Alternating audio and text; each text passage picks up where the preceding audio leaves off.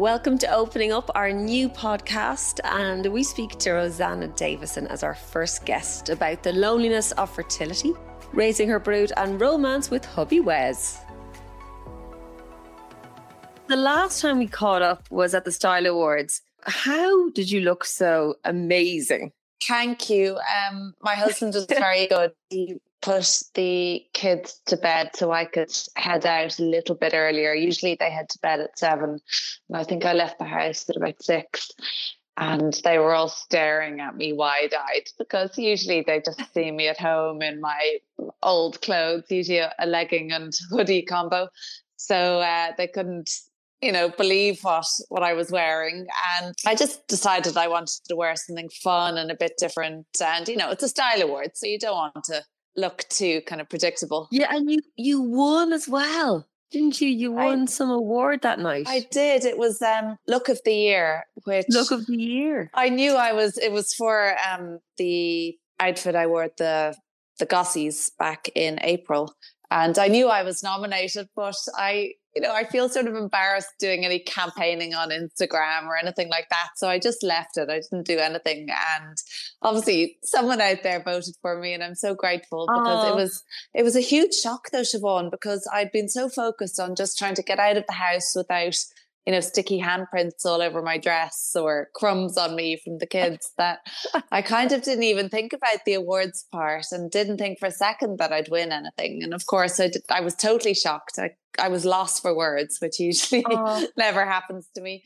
Do you know, like, I think a lot of people would assume that you have so much help that you don't go out like the rest of us with the panic of the stress of I always have one eyelash hanging off or you know but you mentioned something to me really interesting that night. You said to me normally the kids are just there they're you know the exact same as all of the moms. And that's really interesting to me you know that you're exactly the same because regardless of how much help we have our kids always want us yeah at the end of the day the thing and we i mean wes goes to work um you know into town every day so we do have a childminder at home but i never leave her alone with the three of them because it's too much to manage things like naps and you know getting them changed meal times because they're you know they're great kids, but they're wild. You know, they're toddlers. So they run around, they grab things and they climb on things. So it's always me and her at home. Um, I, I rarely, unless my mum comes along to, to help bring one of them out, I can't really get out of the house on my own. So I do end up bringing one of them, usually Sophia, out with me if I have to pop out, you know, to the post office or to an appointment or shops. So it is. I mean, it's the juggle, as they say, the juggle is real and it's the juggle yeah. of parenthood. I was wondering about that word because I was thinking about that earlier. Hmm. The juggle. There's no really other other word we can use, is there?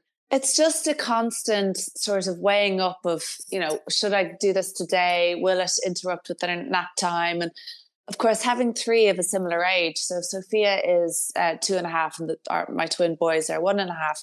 So they have a nap, say mid morning at around 11 till 12, 15, 12, 30. Sophia doesn't have a nap until the afternoon. In between that, I have to get their lunch out, clear up lunch, you know, and they all throw their food. It's ridiculous. Do they? So there's an awful foodie, lot. Of, you're a foodie. Like, I know that you have your vegan life, but you're really into food. Just like me, we're very into nutrition and so you're very interested in making all the food from scratch. And we did mention this the last time that you do like introducing fish. Yeah, I've been vegan for 10 or 11 years now, but I feel it's important for a growing child, you know, a growing brain to, you know, benefit from the fatty acids in fish and then you know the nutrients and say eggs. So um, we don't eat that much meat in, in our house and my husband wes doesn't really eat a lot of oh, meat either. He likes salmon a, so lot of, all... a lot of vegetarians like say their husband tends to want a bit of steak on the pan you know, he used to, but he sort of went off it. I think maybe it's an age thing, but he began to find it more difficult or heavy to digest kind of red meat and um, you know, he. what was always interesting to me is that you never pushed that on him. You never no, said, "Wes, you must do this." I I found out early on from my family telling me how incredibly annoying I am that um, you know when I when I finished up say my first degree in nutrition and I went on and did a master's a few years later but when I finished finished up that first course you know, I'd sit at the table and say, maybe, maybe you really shouldn't be having that, or maybe add more greens, or yeah. did you order, you know, spinach on the side? And they'd say, just say, shut up. We want to enjoy our meal. Who would say shut up now? So, you know, this would be Christopher, Christopher, or Diane. More so my little brothers, you know, little brothers kind of yeah. tell you what you don't want to hear. They, they're not afraid to say it as it is. Um, but yeah, I figured out early on that people don't really want to be told what to eat. So I did you know, I did stay quiet. And actually, maybe leading by example is the best way. So I'd maybe order, you know, a side salad or broccoli on the side or something. And I found over time that they'd increase their intake then of, of vegetables and things like that, and maybe skip the bread basket or skip yes. the dessert. Well, actually, you know what? I said this to my, uh, I, I trained to be personal trainer when the SH1T hit the fan and I lost my radio job. And I remember training to be personal trainer. And I remember one of the first things was reach for the things you think you don't want first, which was mm. a really good tip. I don't know what your tip is, but to me, like even dipping something like a broccoli stick into maybe a nice pesto mm. is a mm. good way. So it's all about, I suppose, recalibrating our brain because when you do that, then you actually do feel fuller for longer and more satisfied. And I'm wondering your tips because you're we we look at you and we think Miss World, right? But you're a qualified nutritionist, not only like as you say, degree, masters. Um, so for my, I'd love to know what your take on that is because I feel that when you start reaching for the better things, you feel better. Mm. And you it's do. interesting, but you can you, still get taste over. You can still get the taste, but it's about the quality and it's about the, you know, calibration of the quality. So you know, can you still get that satisfaction. And I, I, am finding that now when I try and dip for like, you know, a pesto dip or I dip mm. for like hummus with the broccoli, it can actually work. I find, you know, I would be maybe an advocate of intuitive eating where you think, well, what do I feel like I need or what do I need today to help ensure a balance in in my intake today um, i find then that i do tend to reach for the more kind of fiber rich plant foods. So, you know, I have been following a plant based diet for about 10 years and it started really out of curiosity. And then I mm. began to realize that I felt good on it and my energy was better. And, you know, I felt um, that I was sleeping better and, and seeing benefits. Um, I would say though, with a plant-based diet or vegan diet, you do need to be careful to plan it out properly so that you're not just relying on processed foods and you know mm. um, easy options or you know, as I say, fake meats, things like that. You do want to make sure you're you're getting the full range of nutrients and obviously supplementing with your vitamin B12. But I would always try to go for the foods that are least processed. You know, foods that are rich in fiber. I just find that eating the more kind of minimally processed plant foods like your fruit and veg, your whole grains, nuts and seeds. You know, I'd eat lots of foods like tofu, things like that. And they make me feel fuller um, and more satisfied. Whereas I find if I'm eating more processed foods, like uh, you know, white bread or white would you would you Rosanna would cereal. you eat that at all? Oh, listen, I do. I love a takeaway. I love a Friday night pizza or oh. an Indian takeaway with all the trimmings. But I do find that you know maybe you're you're full at the start, but it doesn't kind of keep you feeling that full or that satisfied yeah. later on. And you know, I just feel better. I digest better. I sleep better when I'm just eating more kind of minimally processed foods and um, more fresh foods. And I do think we need to like rechange the narrative because I think a lot of us tend to look at calorie counts mm. and that potentially. I remember years ago, uh, one of our many editors in our reach group said to me, But Siobhan, look at this like rice cake or look at this, these crisps. They have the same calories mm. as, for instance, you know, something a bit more An healthier. Or, yeah. Yeah. Why is it better to have that? That's a good question for a nutritionist because I, I feel that that's something that we're missing.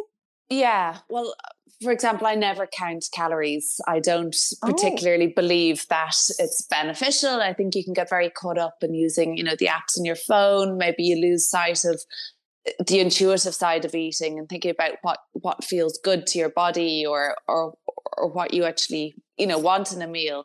And so i never calorie count but i do um you know pay attention to how i'm feeling. Am i feeling stuffed? I try and stop before i'm absolutely stuffed full you know eat until you're three quarters full. Again reach for the the fiber rich foods because they're the ones that fill you fill you more efficiently and um, don't play havoc with your blood sugar levels. So again, it's the difference between maybe a chocolate bar with 100 calories versus an apple with 100 calories. You know, the apple is a natural food; it's rich in antioxidants, vitamins, and minerals, but also the fiber helps to minimize maybe the spike in blood sugar that yeah. refined sugar would would would it's have. So, so interesting. It's, it's quality over quantity. Yes, Amazing. And now my John loves making this thing called nut bar. And I think you'd love his recipe. And it's literally a little bit of maple with just I know but I know you're a chef as well. By well, now used to be. I, you, I, feel like I just make baby food now, but you know, toddler baby food. food I know. but he he makes this then for a while I was like, oh God, if I eat this will I gain weight or whatever? And then I was researching it and I'm saying about the nuts and seeds and how we should actually eat those because they're better for you because they keep you fuller for longer, more satiation. And I do think we're we're you need losing... less. I think you yeah. you know a smaller amount. I suppose it's similar with dark chocolate as well. A smaller amount um, is more satisfying than you know maybe the whole bar. And certainly with nuts and seeds, yeah, you can benefit from again that you know the the oils the fats are beneficial the fatty acids um again you've got the fiber protein and um, various minerals. Nuts tend to be um, richer in um, minerals like calcium magnesium and um, some of them have a little bit more iron and again it's just about reaching for the the, the natural foods um, as that opposed yeah. to, to the processed foods. And really when you look at it like that it becomes more simple to you know to plan your meals and snacks throughout the day. But again you don't have to be absolutely perfect. You know a lot of people find the 80-20 rule works for them where you know, you can have maybe your lunchtime sandwich and then in the evening your stir fry or your, mm. you know, your salmon with your rice and veg. Like my husband, again, is a big fan of, you know, say salmon with broccoli and rice in the evenings, and um, the kids like that too. Well, I'm loving the broccoli the Wes. sometimes. I'm, I'm loving. The, I'm loving the Wes buzz here. So Wes is your gorgeous hobby, and you've been through so much. I mean, the last time we spoke, you're worried about your the biological mom in Ukraine, like being over there, and you've been through the mill. Loads of people would look at your life as that and think you've got it all sorted, you're perfect, and they would probably mm. wouldn't realize what you've been through to have your family.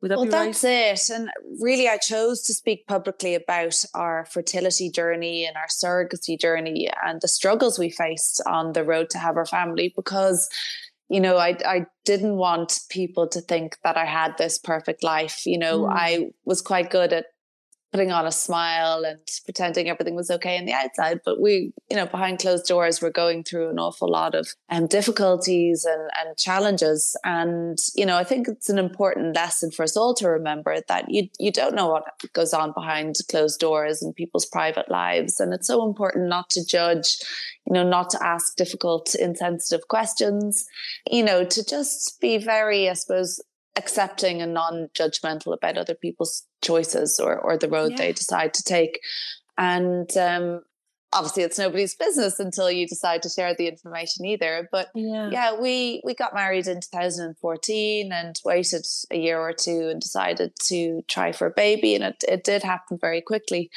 and it was all very exciting. I told my family at five weeks or, so that I was pregnant, and I couldn't mm. believe it had happened mm. that easily. And yeah. you know, my mum did say, you know, be a little bit cautious. It's very early. And, and she, your mum is very, very, very, very close to you, and I yeah. love your bond and your nana and like your whole family. Like you're so close.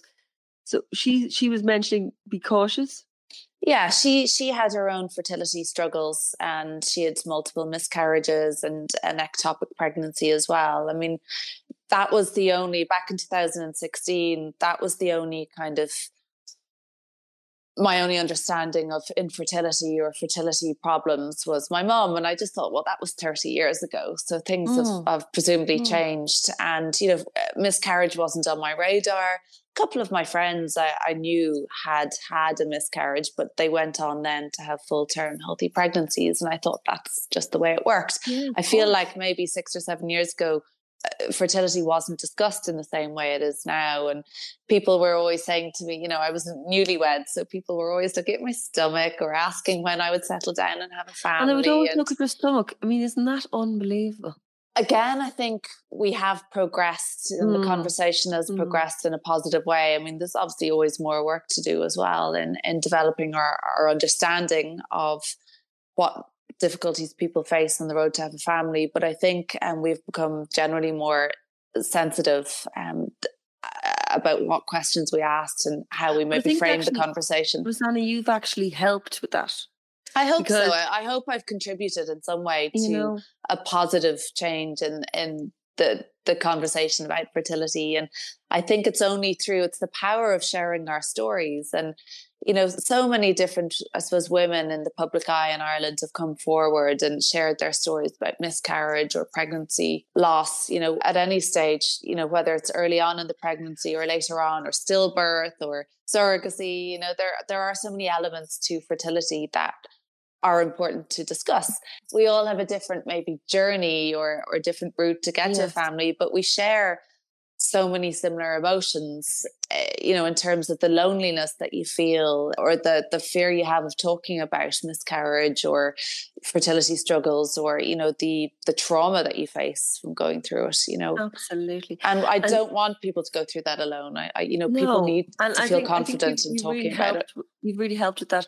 And also it's interesting isn't it that when as soon as you get the ring in your finger like what you're saying there with the tummy it's assumed you know, which I, remember, I find, yeah. I, you know, assumed you, you remember I got married. You can have children. No, yeah. I was just saying. I remember we went to electric picnic, and um, Wes and I. Um, I think it was a few months after we got married, and I drove us down because you know I'm not a big drinker. I didn't mind at all driving down for the day, soaking up the atmosphere. It was easier. We, I don't think it was too late anyway when, when we got tickets to even book a hotel. So I was happy to drive anyway. Would you not and be camping, we, Rosanna?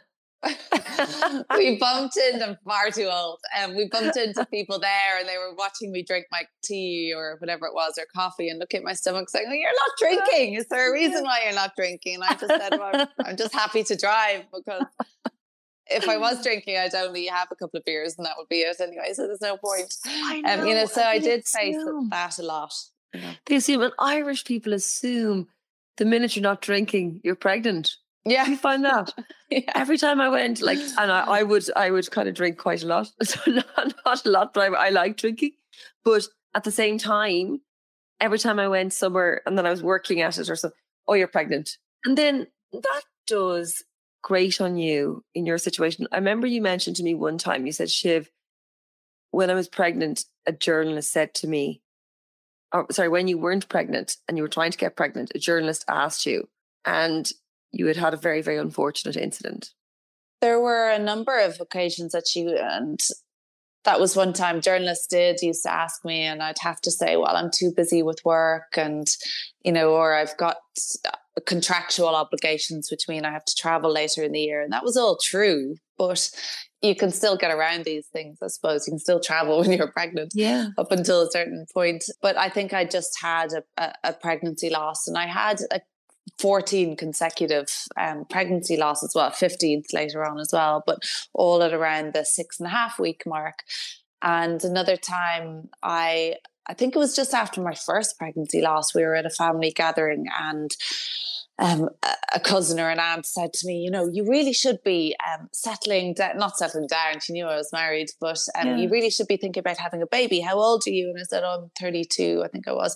And she said, well, I had my first at 22 and I, you know, inside I was dying. I was oh. heartbroken. Oh. I was just trying to, I was reeling from the shock of this um, yeah. miscarriage. And on the outside, I was saying, well, I think I'm too young to have a baby right now. I, I have too many career goals to focus on. And, you know, she had no idea that I was going through this trauma inside me. And, you know, I just put it down to maybe it was, eh, she was a slightly older lady, let's say, and maybe she was just unaware that it was maybe a little bit insensitive to talk mm. about these things mm. or a mm. little bit too personal. And maybe she grew up thinking it was perfectly normal to discuss uh, the female reproductive system and and another yeah. person's uterus. Um, but you yes. know, the interesting thing was that nobody said to Wes, you know, when are you thinking of settling down and having a family and you know taking time off work to to enjoy a newborn you know no one ever said that to him yeah and paradoxically yeah we're think, both working parents yeah but paradoxically i think men struggle because men if they have a baby right they have literally they have a baby and people assume that they don't have any emotion about it as well. Like so I would assume mm. for Wes during all those times he was inside dying as well. He was and, and yet and... nobody nobody's talking about Wes, no some of the man. And I, I also think that's quite relevant for Irish society to kind of get real with. You know, it men have feelings um, too. Men are the fathers. They it's their know. dream lost as well yeah. a lot of the time, and I think it's a really important conversation to have. Um, and I'm glad you brought it up because you know it was Wes's dream to have a family. Actually, before before before I yours got broody, it was kind of him saying, "Oh, I can't wait to have kids." And you know, he grew up with um, there were there are four siblings in his family, and I have two brothers. So you know, we came from families with siblings. We had that wonderful childhood experience, and that's what we wanted to to have as a family as well in the future. So we both knew we wanted children, and uh, it was after we got married that I was the one saying, "Oh, you know, I just released my first cookbook," and I was saying, "Well, let's just wait a little bit longer, and I'll get through the."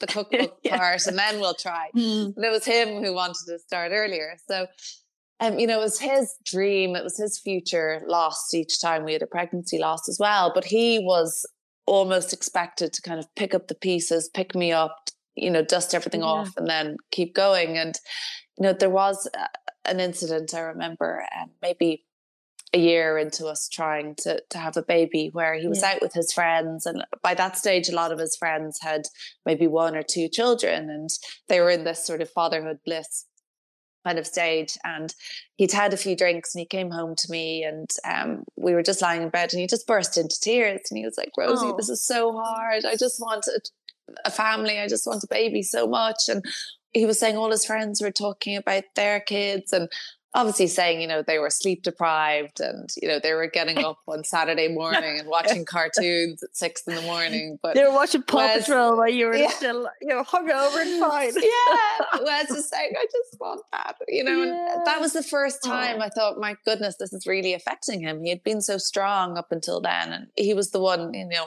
wiping my eyes every time yeah. I'd, I'd fall apart. And nobody's talking about the men. Nobody's actually saying about them.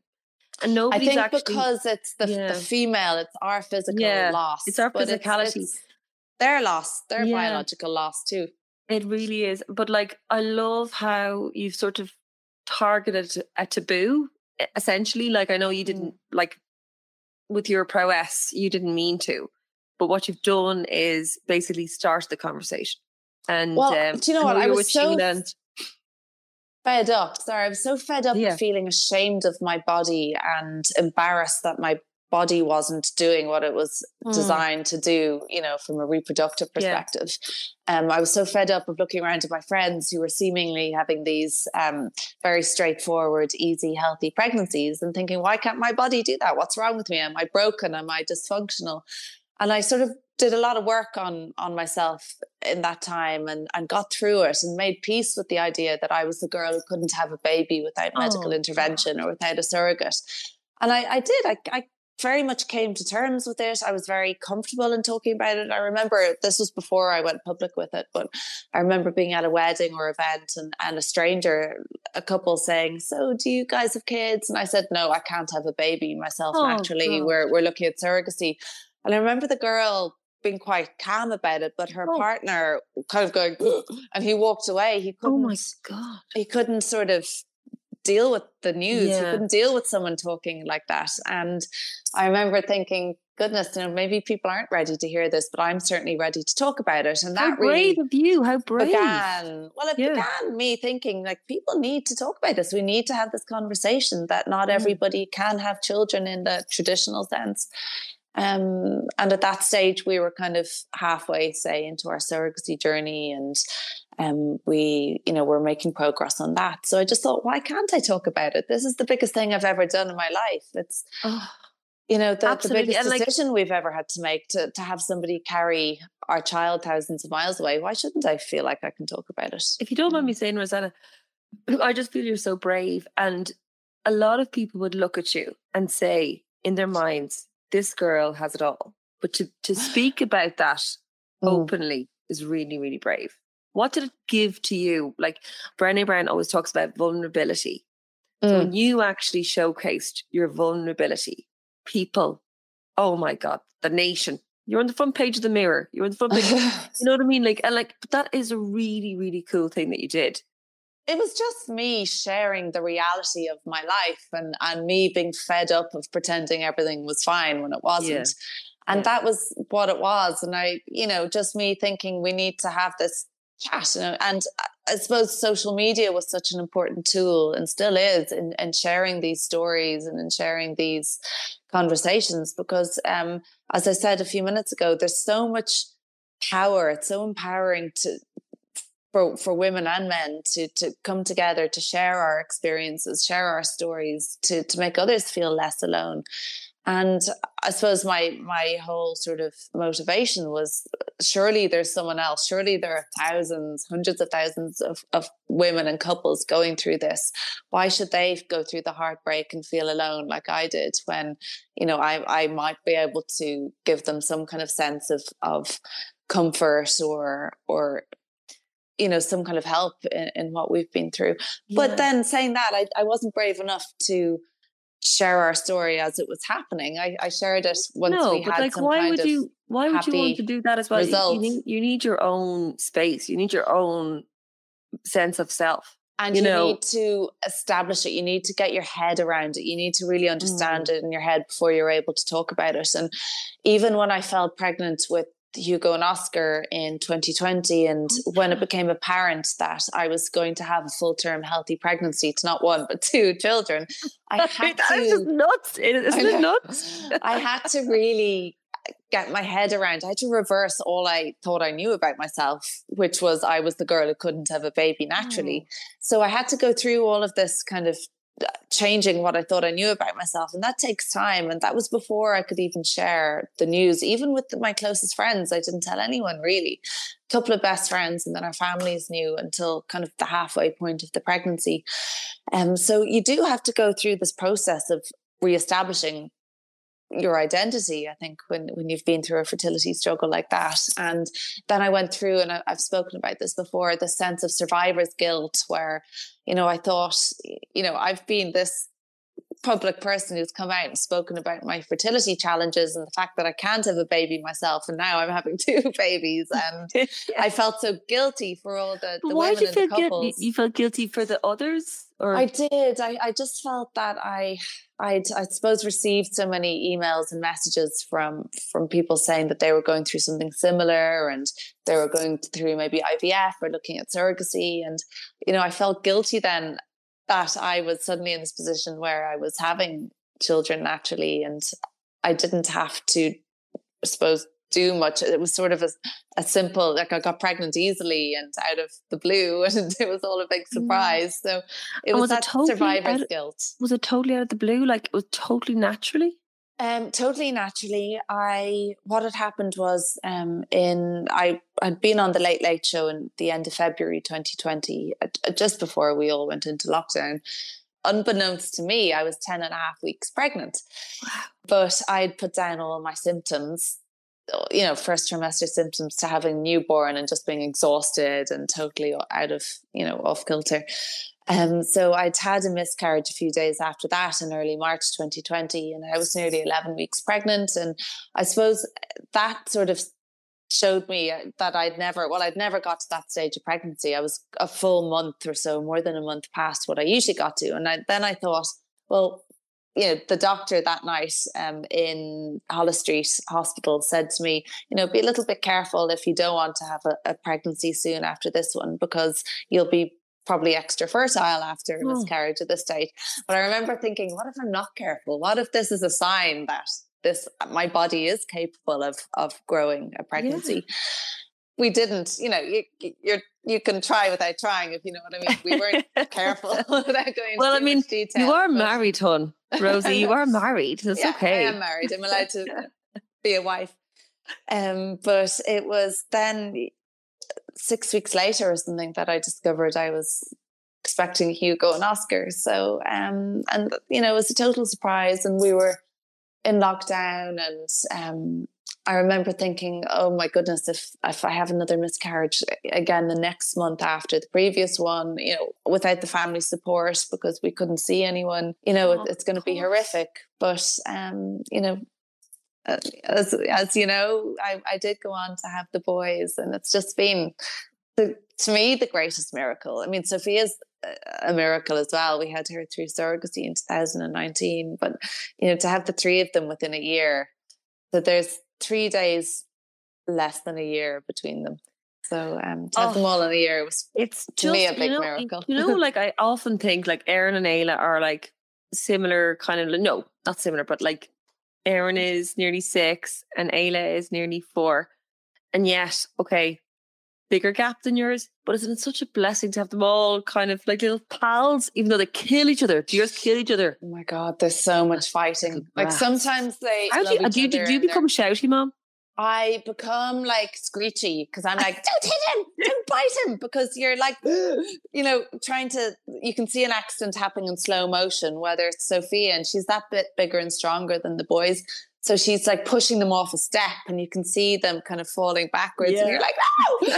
or well, the boys got their own back. You know, I caught Hugo with, and um, they have like a toy wheelbarrow I caught him with it over his head, about to wallop Sophia on the head um, the other day. And I like, like Hugo, and I grabbed it off him. So, you know, you're constantly, I've constant oh. anxiety. I'm constantly on my toes, wondering what they're about to do next, you know. Um, but that's the, the thing. I mean, it's amazing in so many ways, but it brings out all sorts of emotions in you and oh, so much love oh, and affection. And so isn't much wonderful? Oh. Then the next moment, you're like, why would you do that? Why would you bite him? You know, why would you like, throw your food everywhere? And then confusion and anxiety and part of me going, oh my God, I need a break for 10 minutes. And I you know. just, you escape I into mean, a room. Like, even, that's what I mean about you, right? Because we look at you like from the outside in and think, okay, you've all this help, assumably.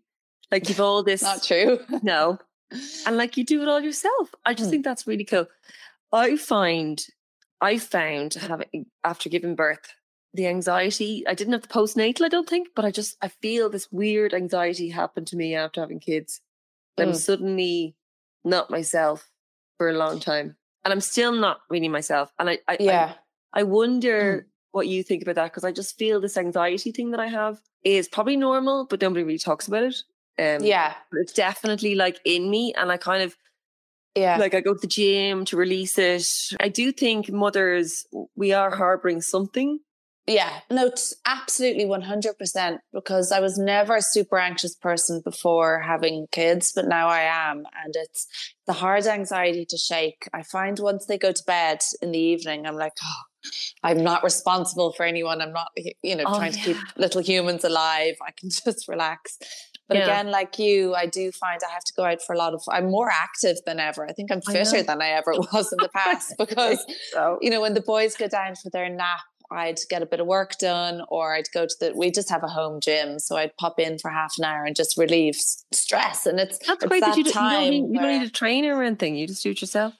I the the girl the trainer I used to go to Jessie Kavanagh um throughout I went started in 2017 and then I went for my prenatal training as well with her but I yeah I haven't stepped foot in the gym since I had the boys. It's just because I can't justify the time out I just can't leave the house for that long unless it's for a good reason or unless I have one of them with me.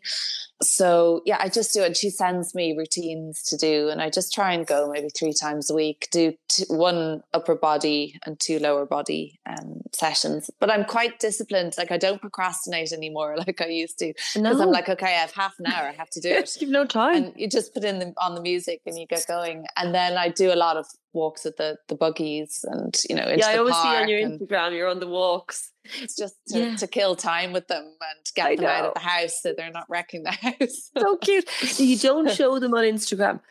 I don't think. I've never no, seen. No, I find a lot. I mean, I'm very happy to show them to whoever asks. You know, if I'm just with someone, but we just feel Wes and I, and we've always felt since Sophia came along that we want to respect their security and their their privacy for as long as possible until they're old enough to decide to be on the internet or not. I mean, it's I suppose about to us anyway, and every parent is different, and I would never judge any parent's decisions. No, but I, I think when you when you talk about this, I feel so guilty. I've, so, I've got mine all over the internet. You're so gorgeous, but you know, terrible now. I get my cuteness out by just sending loads of pictures to our grand or uh, our family oh. group WhatsApp because yeah. they are so cute. And some days I, I just think, oh, I'd love to share this, but then I just think, you know, I've heard horror stories about the oh. dark net and photos being taken from people's Instagram, and then I just want to protect their their security and their privacy. I just feel like like I don't want them to be identifiable to the wrong person at the well, wrong actually, time. because of your because of your profile all. as well, you know, and because of the story and because of the public nature yes. of, of them being born, and that's I know part of it as and, well. And what you um, what you did share was you shared to help, so I think that's really empowering. you know, and like I think you're dead right. I think keep them off because I have like horror in my mind about oh my god, my kids are going to actually kill me. Well, I, but like I there again, know. it's a bit different. But it's you know, hard to know. It's hard unless to know, they want it? to be spies or CIA yeah. agents, or you don't know what kind of thing in the future. Are you watching anything on Netflix at the moment? Um, have we just watched Stranger Things? Oh my which, god, I love it. Um, I loved. I thought it was brilliant. Um, and like Killing Eve is my newest one. I know people have watched that like ages ago. And then John's working with the guy who created Ozark. You know, Mark oh, Williams. Cool. I love. John's Ozark. working with him. Brilliant. on a new project and I love Ozark. I've watched all that. But I find even if I get one program a night, I'm doing well. Yeah. yeah. like one hour. yeah, I know, absolutely. But I find once they're in bed asleep, say I say they're all settled by half seven, then there's so much tidying up to do. I, you know, have laundry, dishwasher to empty, all that kind of thing. Then I might have bite of dinner. Then I've work to catch up on your emails, texts. I'm desperate at getting back to messages and texts. I either get back to them immediately or it takes, you know, five working days. You're the only celebrity that I chat so, to who ever thanks me for an interview. You're oh. the only one. No, you're you're you're an absolute lady. And I want to say this in the podcast because uh, we don't normally get to talk. So thanks thanks be to God we're doing this now. But you're the, you're one of the only people who I chat to who, like, say, for instance, if I have you on the front page, you'll say, Thanks so much, Siobhan. And is that from your good stock, your gorgeous dad, Chris de Burgh, and your gorgeous mom, Diane? Yeah, you, you obviously wear it very well. I'm just I'm not blowing I was brought smoke. up to be grateful. Well, thank you. But no, I was brought up to be grateful. And I've learned from nearly 20, no, 20 years, say, in this industry that it can be all just taken away from you quickly. And it's so important to have a good relationship with people you you are friendly with or people you work with or, you know, be grateful for it all. Because, you know, I I suppose when I won Miss World back in 2003, I thought, well, this will be fun for a year. You know, I didn't have yeah. career in mind. I didn't think, oh, I'll still be doing this 20 years later. I thought I'll have a bit of fun for the year. I took the year off college. I was in UCD at the time. And then I'll go back, I'll finish my degree. And then I, I used to want to do, and I probably maybe still will in the future, do something in sort of sports science and nutrition and, oh my um, God, that kind of area. That. Oh, that'd be so for you. That was kind that'd of the so career I, I, wanted. Yeah. So um, I didn't think then that I would still be here 20 years later. And but so much of that is down to just obviously hard work, a lot of luck as well. Um, but also just being grateful for for all the opportunities that have come my way and all the people that have helped me along the way and hopefully I've helped as well. And I think in a small country in a small industry like Ireland you know everyone knows everyone else. People talk and it's just important to be friends with people and just to, to be grateful right. But you know, like for you, obviously Miss World and then Playboy when you got your kit off. I nearly forgot. I mean, Jesus Christ, the body ten years ago this year. What would you? What would you? What do you think about that? And uh, do you still have those photos? And where are they? I do. You know, you would. where are they now? Right. Go on, I, when I was studying, I had in Sophia's room now, that was my office or my my study room. So I had my desk up there and everything up there, my computer, everything. And then so I finished up my my course. Sophia arrived and brought the desk downstairs, but I'd all my Playboy um, magazines in one of the drawers. So when I did the shoot, so I did German Playboy, but then the shoot went into American Playboy as well. So I had both them because the PR would have sent me like a pile of them for kind of sending to people or signing, whatever. So I had a pile of them in a drawer. Didn't look like Wes. I was wife. He wouldn't be looking at them either. So they were just sitting there. like, no, like no. he was. He, he sees me all the time, in pajamas most of the time. I know, anyway, poor old John. He just needs me in the flannels. The flannels are the new that. sexy. No glamour. Anyway, so we brought the desk downstairs to the living room, which is also the kids' playroom. And only a week ago, the boys have got kind of strong enough and curious enough that they're opening drawers. Oh, and I walk in, they go, like, I went into the kitchen to make a cup of tea and I left them playing in the ball pit, but then they go quiet. And that's always a sign they're optimistic. And I so, go in and there's a copy of Playboy on the carpet. And I'm like, what are you two up to?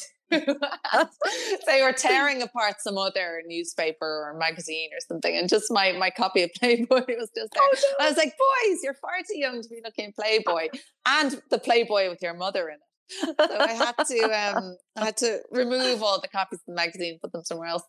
Um, but no, I look back and I'm just I'm happy I did it. You know, it was a period in my life where it was the right time. It was just before we got engaged and um, I just felt I, I, enjoyed the whole experience. I found it, and it's a cliche, but I, I, did find it empowering to just, you know, sort of own my body and come out and say, "Well, this is me. Here I am, yeah.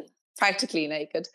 Um, and were you kind of all naked or what? What bits were? No, the the the lower parts were covered. So okay, pants okay. on. Yeah, yeah, that was one of. Yeah, yeah. And you know what the the my main sort of rule, I guess, for for the shoot was that I would have full control over the the stylings, the location, and um, the photos chosen, and um, what I would wear or not wear. So once I was given the full sort of control over it all, then I felt, well, this is fine. I can I can ask for it to be kind of. I wanted a sort of Amazonian sort of warrior type vibe on the beach. So we did that kind of thing, sort of a strong woman sort of Fabulous. vibe. I, I said from the beginning I didn't want anything sort of lying on the bed and lingerie kind of stuff. it's, it's been done. I wanted something kind of different. That's been done to death. So let's yeah, get the Amazonian so style. We did that.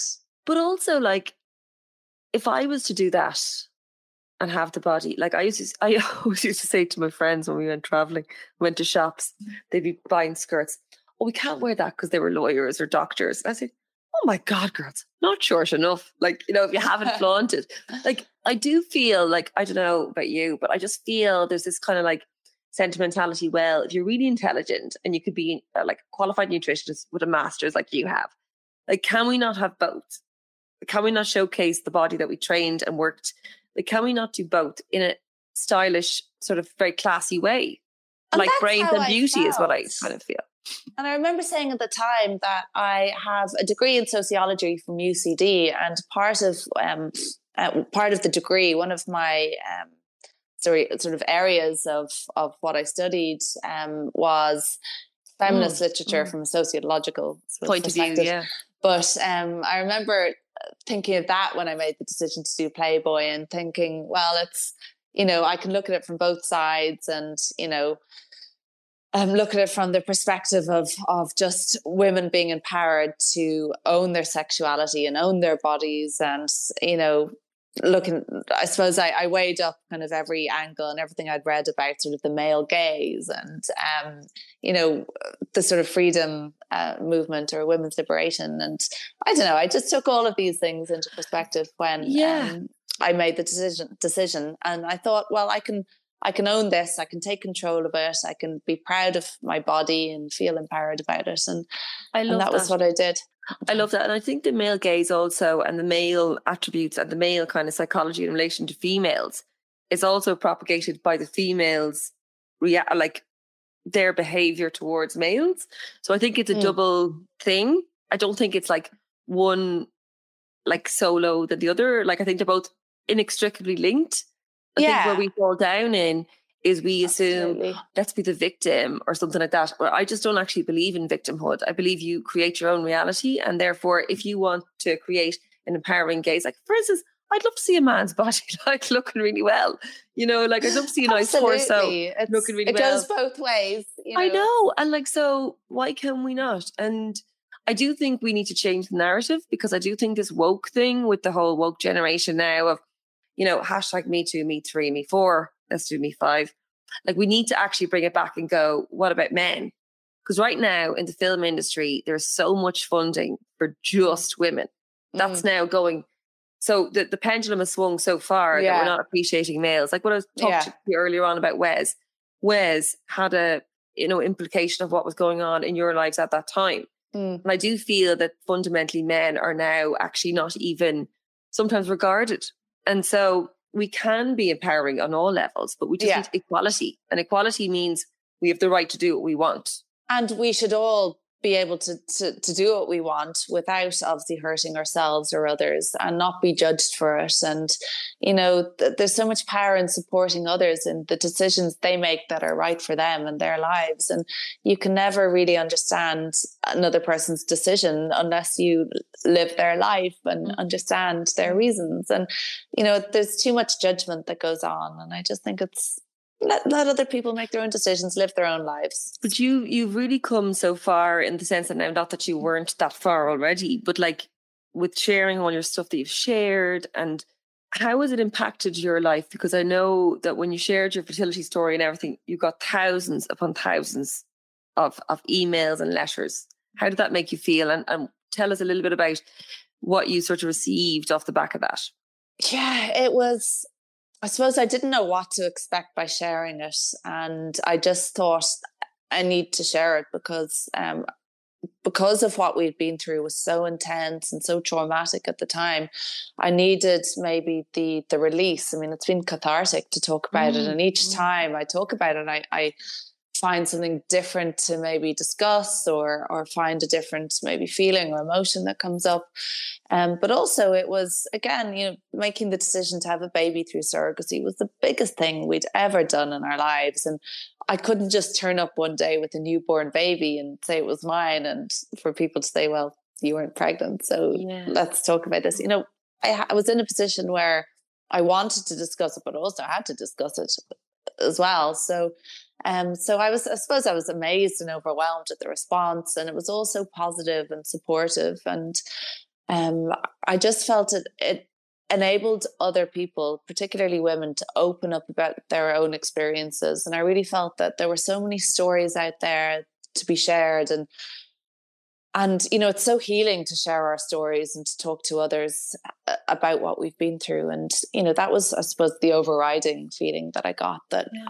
that other people were were really just keen to share their experiences and and find that support from from others um, and I, I, still feel it you know I, I do talk still a lot about our, our experiences and there's been obviously a lot in the media lately about surrogacy and legislation around surrogacy. So, um, you know, that's just another aspect to our story. And and then, you know, with the the invasion or the war in Ukraine, um, we brought our surrogate and her family over in April to to live in Ireland, and you know that's another element, I suppose, to our, mm. our story and mm. our experience. That's it's sort of the story that that keeps on giving.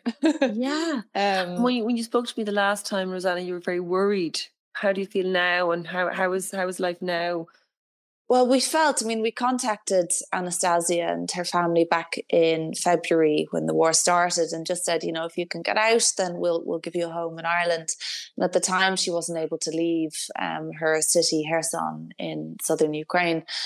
But she contacted me then it was actually my birthday i think in april and just said that they'd got out. It was a harrowing traumatic uh, three day three day journey drive mm. across Ukraine with her little five year old girl and their dog.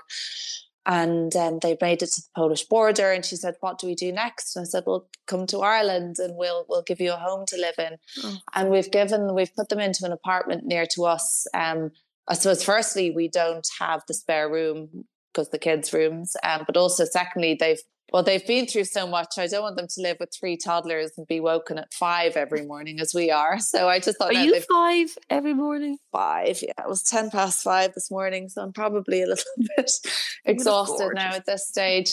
And it's just, it, it's Sophia. It's the boys are fine. They don't wake up until about half six, but Oh, sure, Sophia, Ayla, Ayla and Aaron are in every day at four. Or every most nights at four. oh my And There's goodness. a vomiting bug there the last few days. Oh, it's So just I'm, I'm awful. up there washing sheets. You know the way Oh, I, I said to my mom, awful when they're my mom, sick. I'm sure you could say to Diane, your mom. I said to my mom, I now know what you did. Yeah. You know all the, Yeah. the washing of the, the You sheets at night. realize, yeah, It's and horrific, nits and things like that. Nit. I'm oh, just Oh, wait, wait, looking. Did your, did your guys get nits? No, I'm just saying later on when they're in school and that kind No, because mine got nits when I was in the hospital, pregnant with Ayla. Aaron had them, and I Oh, don't know how she got them. And it's it's literally yeah, it's another Yeah, trauma. it's horrendous. What is your favorite word? Um, I don't know. That's hard. My favorite word. Oh, I like the word flabbergasted. oh, I love it. And what's your least favorite word? Moist. Love that. I know that. That's connotations. It's like really. I don't know. What turns you on, Rosanna Davison? In what sense, Siobhan? You better say Where are we going? Oh, Whatever yeah. you feel the word makes you feel. What turns you on? what turns me on? Um, well, I suppose when we're talking about Wes, um, well, I like his big, muscly, tanned arms. Uh, what turns you off? oh, bad hygiene and dirty Oh. fingernails. Luckily, he's he showers every day. He's fine. Uh, what sound or noise do you love? When my babies are giggling with happiness, That's adorable. baby giggle. Um, and what one do you hate? oh, when they're screaming and crying and whinging and fighting. I just can't. I, I don't know how to compute. I don't know how to Whinging. Uh, what's your favorite? I don't think this is really relevant to you, but what's your favorite curse word? Bollocks. Oh, I sorry, I can't you said that. much. I like- you said it straight away, so you're dead right there with that one. Um, what profession, other than your own, would you like to attempt? Um, I, I mean, I know I trained as a nu- nutritionist, but uh, at some stage I would love to um, open a clinic, or I am. I'm thinking possibly about going back to college at some stage and um, studying dietetics to become a dietitian. By the So way, we had this conversation before. Like you, you remember you said, you said to me, "I'm a nerd, Siobhan." You actually love being a nerd, don't you? You love studying. I do you know what Studying. when I'm when I'm doing it, I always say never again. I can't stand it; it's so stressful, and then I miss it after a few years. And I love the challenge. And I think when you're, you know, I'm home most of the time with the, the kids changing nappies. You kind of start to think, oh, I'd love to use my brain properly again. I know. That's all. I know. Um, and what profession would you not like to do? I wouldn't be great at maybe being a builder because I, you know, Just strong. covered in yeah i don't know. I don't like heights. I wouldn't like to be on top of the scaffolding or um i like getting my hands dirty you know i used to love clay and pottery in school so i actually would like that. Yeah. what wouldn't i like? I don't know i'm pretty hands-on. I don't mind sort of getting my hands dirty maybe And- maybe working in a meat factory i wouldn't Oh, you know, I like would- that very yeah, much sorry, Miss Vegan. So, of course you would hate that. yeah. Um, and then you get COVID. Um, if heaven exists, what would you like to hear God say when you arrive at the pearly gates? go back it's not your time yet That's fabulous, Rosanna. Well, listen, thank you so much for joining me as always, and it was a pleasure. And you look fabulous. Is that your nana behind you? Thank you. Oh that your yeah. nana? Um, um, on our wedding, not my wedding day, to her, uh, me and Wes's wedding day, she came along, and How is she? I just love it. Great. Um, she just celebrated her ninety sixth birthday, Oh, and we went down to visit her last week. And I just brought Sophia down. I, I left the boys at home with um, our childminder because they're they're just at that stage where they're grabbing everything. I know, and right? Climbing on everything, Oh. and you're like they're just destruction she's adorable. personified. But she's she's a dote, and she she she says chocolate and porridge are her secrets to longevity. So that's that's my there you go. my Chocolate and porridge. nutrition plan there. Excuse me, absolutely fabulous. I'm sneezing now. I don't have COVID. I don't think because I did It's test like okay. a few days ago. But like, I don't know. It's the pollen. It's the pollen. Yeah, I've had a bit of yeah a, a, stuffy nose, but I think it's it's pollen as well. I think I'm okay. lovely to see you, my darling, you in, in real life, and thank you so so much for joining us. Thank you so much for having me. Thanks to Rosanna Davison. If you enjoyed the podcast, do subscribe wherever you get your pods. And next week we chat to broadcaster Lorraine Keane. Talk then.